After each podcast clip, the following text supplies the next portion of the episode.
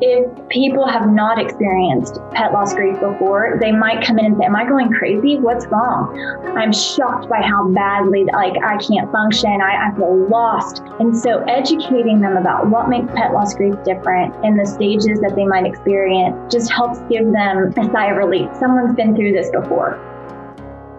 You're listening to the Mental Health Download from the nonprofit Mental Health Association Oklahoma. I'm Matt Gleason, and today we're talking about the resources that are available when we lose some of the most important people in our lives, and that, that is our pets. Um, and I say people because they really do feel like a member of the family. And I've experienced the loss of a pet. His name is Milo, who's a sweet baby pug dog, and he was a part of our family, and he represented a huge chunk of our lives. And mourning him was very difficult difficult. And as our listeners know, I have a deep and wonderful friendship with Ashley Gunnels, who is our co-host sometimes, and she lost her her little baby puppy last last week, Bella. And so we were just both curious what resources are available, and I did a quick web search, and I've discovered our guest today, Lindsay Benson, who is uh, amazing. Welcome, Lindsay, to the Mental Health Download. Yeah, thanks for having me today to talk about pet loss grief. So I am a licensed therapist and I have my own practice discussing a range of issues from trauma, anxiety, depression, and beyond. And part of my work as a therapist, I had my own therapy dog and he was great with the clients. I would just see clients relax into the session with his presence.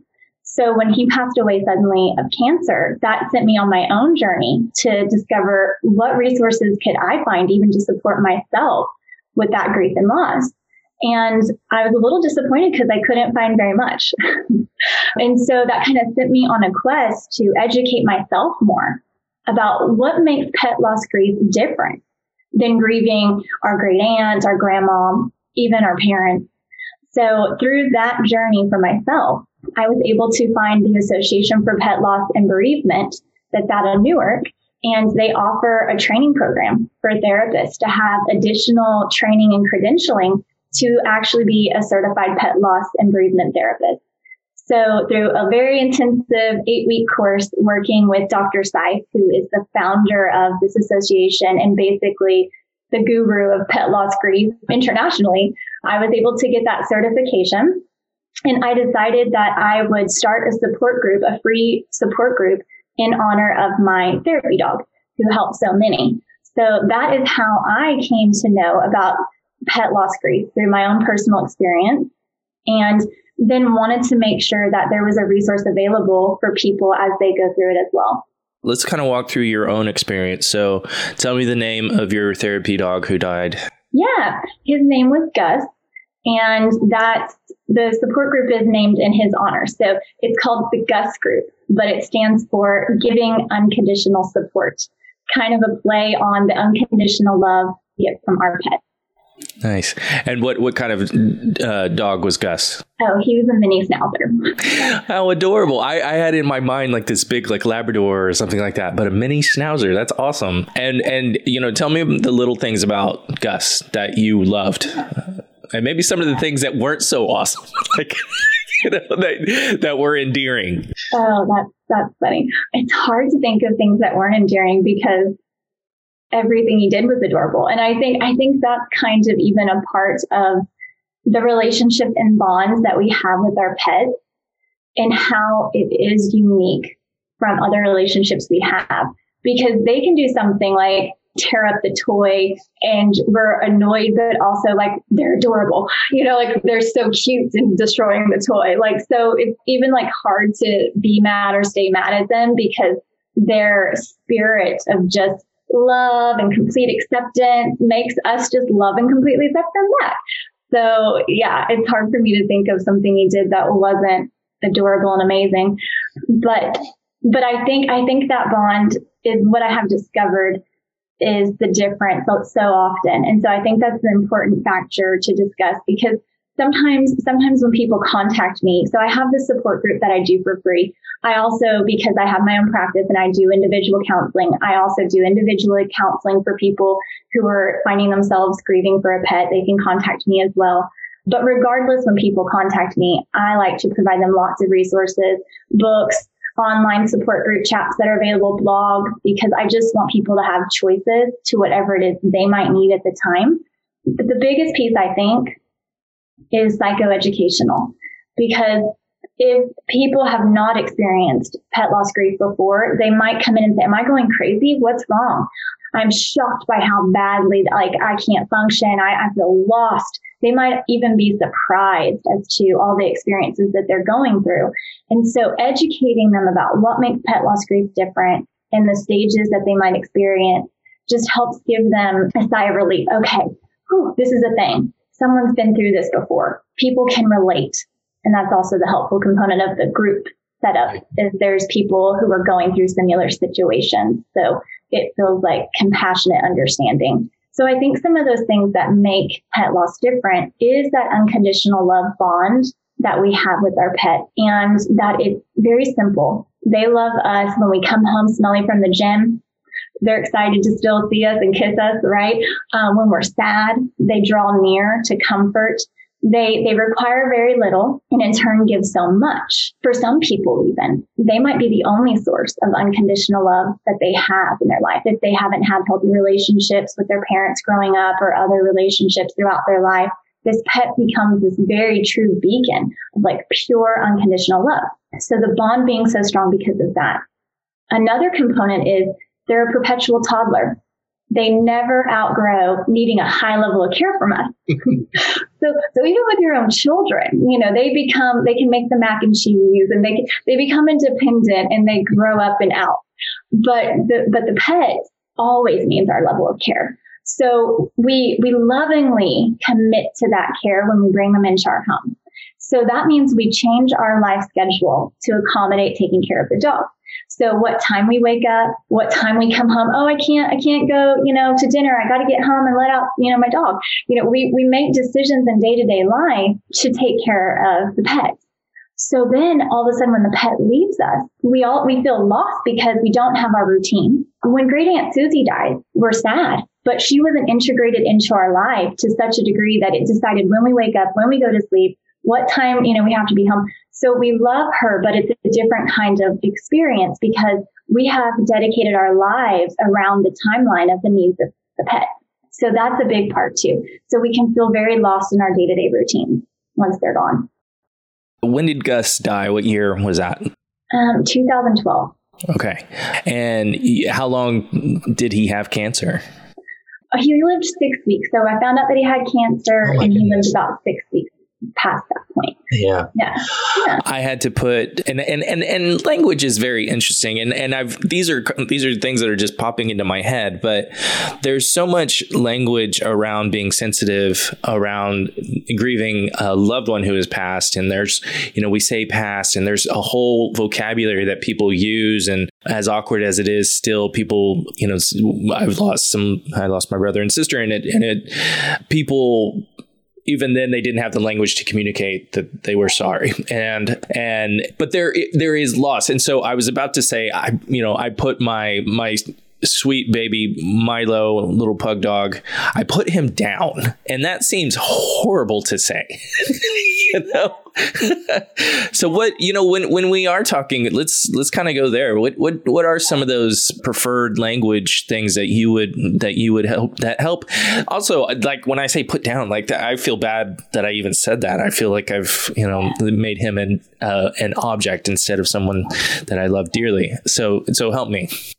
Yeah, that's so many great points you're bringing up that also are unique to pet loss.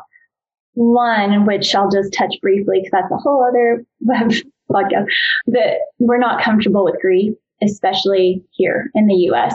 And so even when we do um, lose a family member, like a human being, people don't have the words. And so a lot of times it even complicates things when we're grieving a pet, especially if the person doesn't understand the relationship and they've not personally, they've never had an unconditional bond with a pet, they can be really insensitive unknowingly and say like, just get another one, you know, make comments like that.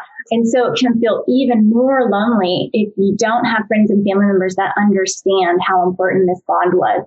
So that's another reason why finding a support group or some friends or families that can understand is important. The next thing you're mentioning, such a unique component No other place in our life do we have to make this ultimate decision of love and care to end the suffering of our pet.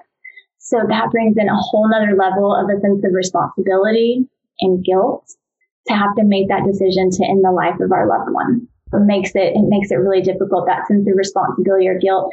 And, and what I find is there's, there's about two categories with euthanasia. There's the people who think I waited too long, and there's the people who think I did it too soon. It's really like that is a big part of grieving process with pet loss is working through either feeling like you waited too long or you did it too soon. I, I've rarely found anyone who says it was exactly right time.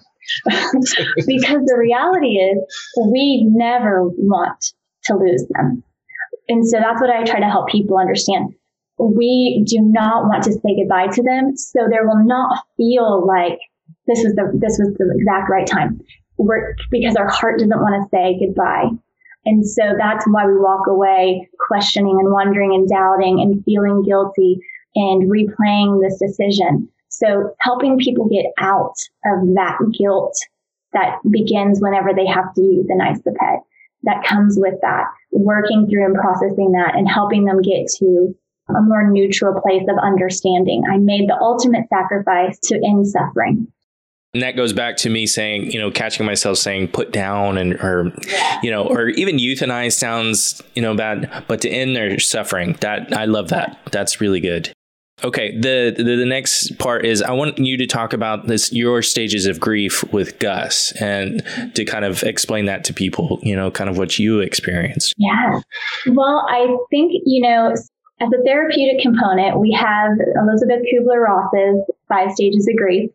And then Dr. Sife from the Association of Pet Loss and Bereavement adapted those to apply specifically to pet loss grief. So he has, if, if you want to go to his website, associationpetlossandbereavement.org, or check out some books that he's written, it has a lot of helpful educational information if you want specifics for that. Me personally, and what I typically see is, and I think this is mirrored back by most people who work with grief, there are stages, uh, but they're fluid. So they're not linear and you can feel all five things in one day. So part of it is just understanding that at the beginning, there's definitely like that shock and disbelief.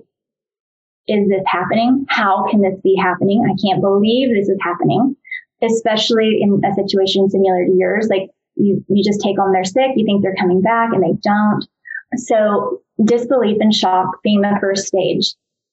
Then I think a lot of times comes the guilt because if you, especially if you had to euthanize, even if your, your pet dies and there's not a euthanasia, I find a really high level of guilt with pet loss grief. Now, sure, guilt is a component in losing other loved ones, but very much a component in pet loss grief because of that care and responsibility that we take on.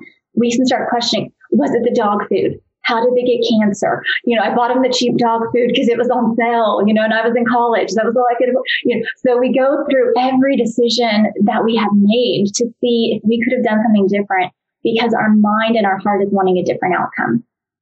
So we, and I think because, you know, our, our human loved ones, if they're 50 years old, they're responsible for making their own decision. But because we're responsible for every decision for the pet, we take on this responsibility of maybe I, sh- I should have known, I should have done something different. So guilt is definitely the biggest stage I think that I went through, that I see most people go through.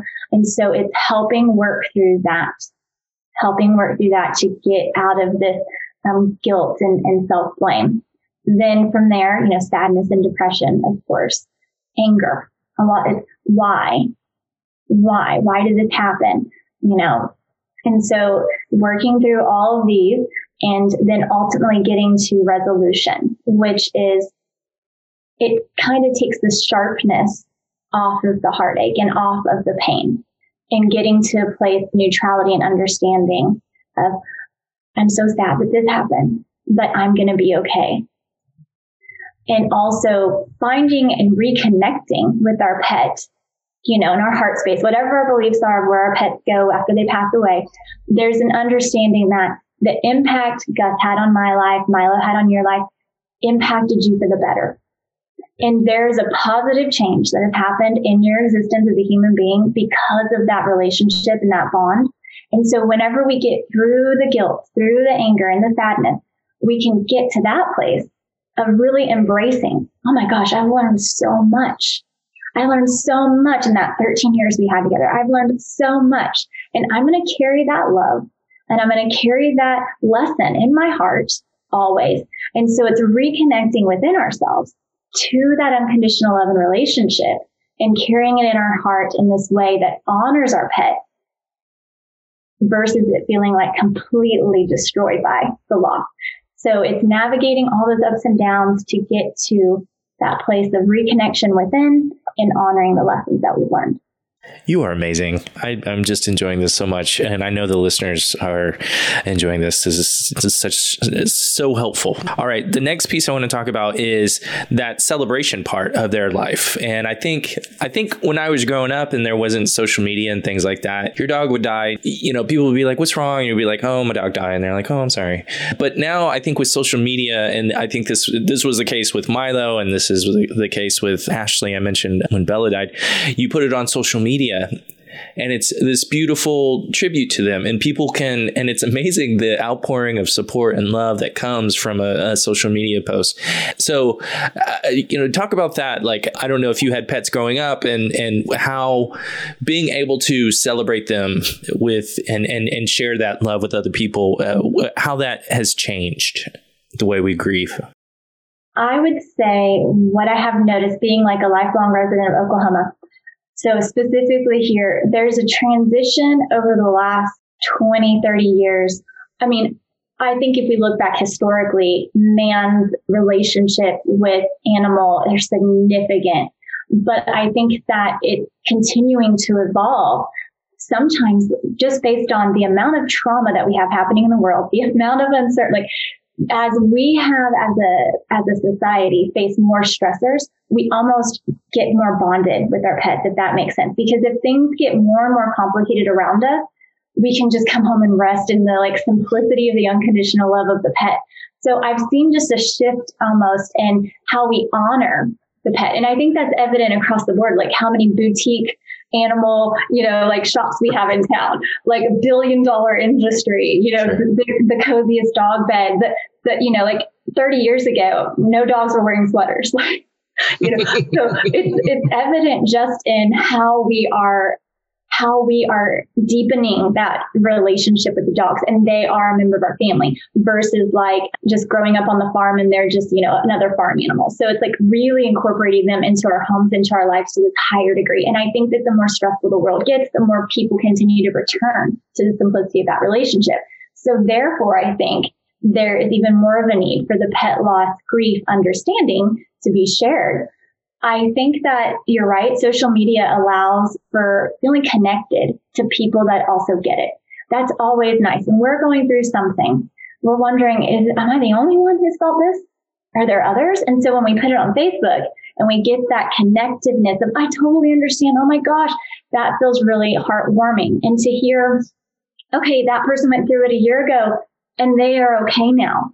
Because some in the in the midst of the darkness of the grief, we wonder if we're ever going to feel okay. Are we, are we ever going to feel like ourselves again? And so to hear that time's the ultimate healer, we have choices to make during that time in order to care for ourselves, understanding of the grief stages, how much we allow ourselves to just feel our feelings, how well we take care of ourselves.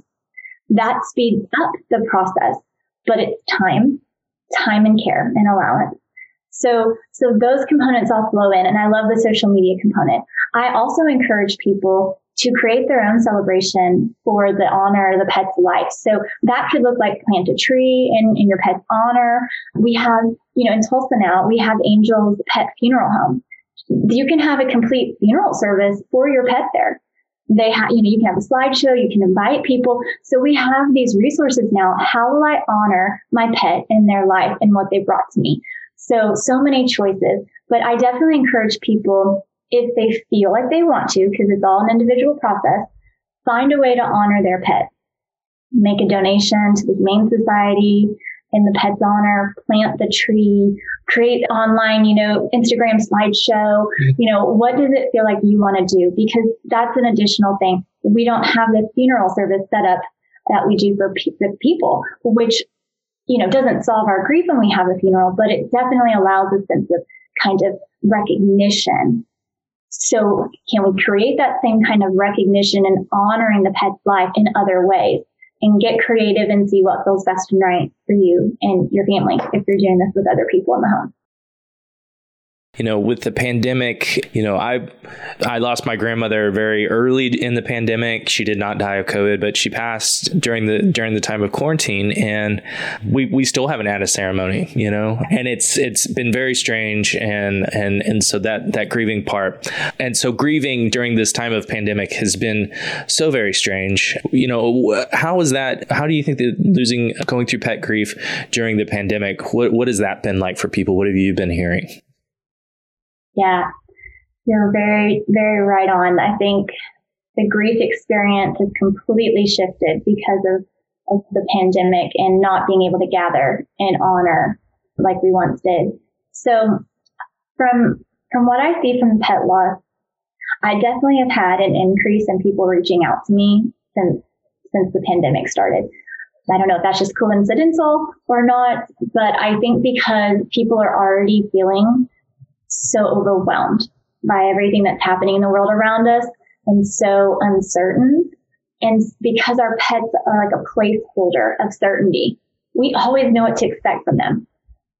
We always know, like they're, they're just stable, steady, consistent source of that unconditional love. So I think if, if we're losing them anytime it's hard, but if we're losing them in a time where we're already overwhelmed emotionally, and maybe we're isolated from people and literally just this little furry, you know, ball of life was our thing that we're connected to. And now we're losing them. So I think it's just creating like an additional complexity to the grief that people experience because isolation is always really hard no matter what. And especially if you're grieving because the opposite of grief and disconnect is connection. So I think that, yeah, it's adding a different layer for sure for people to yeah, I, when when Ashley's Bella died last week, I was like, oh my gosh, to have to deal with this in in the pandemic, I just my heart goes out to her. And she's yeah, I, a couple days later, I you know I, I I was texting with her, and she was like, man, I just we were gonna do another another podcast actually about seasonal affective disorder, and she was like, I just don't feel like myself, you know, since Bella died, and I just oh, it just broke my heart. Okay, so now I want to talk about resources that you direct people to, and and we've touched on it. I want people to tell. I want you to tell me how they can connect with your support group, with all the resources, books, whatever you want to point people to. That would be super fantastic. Yes. So the Association for Pet Loss and Bereavement is like the international go-to resource for pet loss. Dr. Sife, who created the foundation, is like the forefather of pet loss. So their site is www.aplb.org is a resource that has um, so many choices. All, there they have articles, they have books that are listed. You can even um, submit a picture of your pet and a little story. They have like a, a honoring like memorial that's always floating through the screen. So it, it gives you a, a resource to honor the pet and also provides lots of helpful information.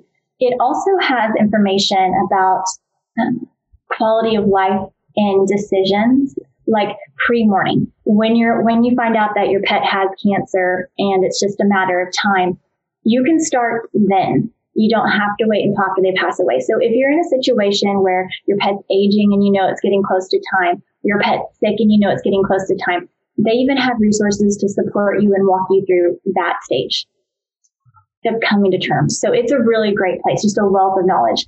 The book that dr wallace wrote loss of a pet is probably the most comprehensive. And yes, it's good for therapists, but I think anyone can easily relate to the information there.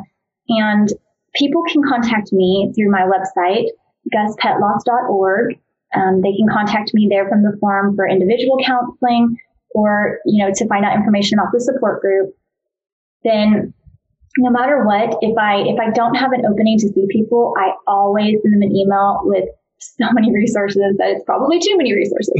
and I just want them to have things in their hand because the book that I mentioned, like it's great, but I mean, there are 20 books and it depends on, you know, are you walking through this alone? Are you walking through this with a 10 year old and a four year old in your home. So there's a lot of different factors and, and special, like specialization, like books for families with small kids, books for seniors. They definitely fall into a category of even more complex grief. If, if you're a senior and you're losing your pet, there's a lot of, you know, specialized things for that because at that point, they've usually lost a lot already.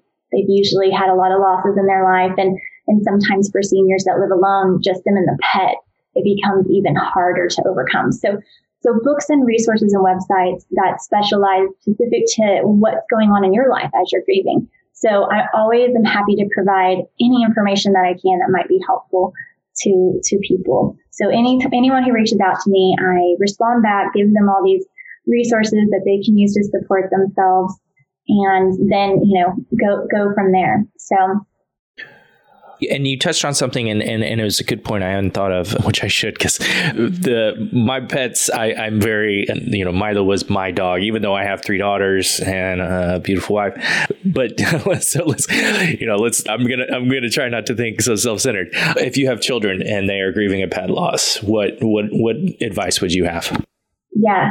So I think there is general understanding the cognitive stages of grief for children, depending upon what age they are. So, so you know, I'm, I provide some of that information too if it's a family that has it. Just educating yourself on what's typical for a four year old versus a 10 year old can be completely different just because of the stage of understanding and development they're at. So having some basic information, you don't you don't have to read an entire book about it, but just some basic information about what's normal behavior for those age groups. And then how do you support them walking through their grief? I have found that with children, drawing pictures, writing a poem, reading books, there's there's some children's books, and this is part of resources that I share. There's children's books just about pet loss kids love books. Anything that's in a book, it seems like this has happened to other people. And so often, just creating a situation like this is normal, people lose their pet, this is what happened, just makes them feel so much better. So, reading books with them, opening it up to, do you want to draw a picture about Milo? Do you want to, you know, giving them an opportunity to express their grief because they don't have always the vocabulary and the words, but they do have that beautiful ability to just draw how they feel, write how they feel, make a picture. And then it also plays into if they want to do something to honor the pet. And sometimes they will, and sometimes they won't, and it's all okay. You know, each kid will need something differently, just as each person will need something differently. I think the biggest part of the grief journey is not to judge yourself, your feelings. Allow whatever's there to be felt and meet yourself with kindness.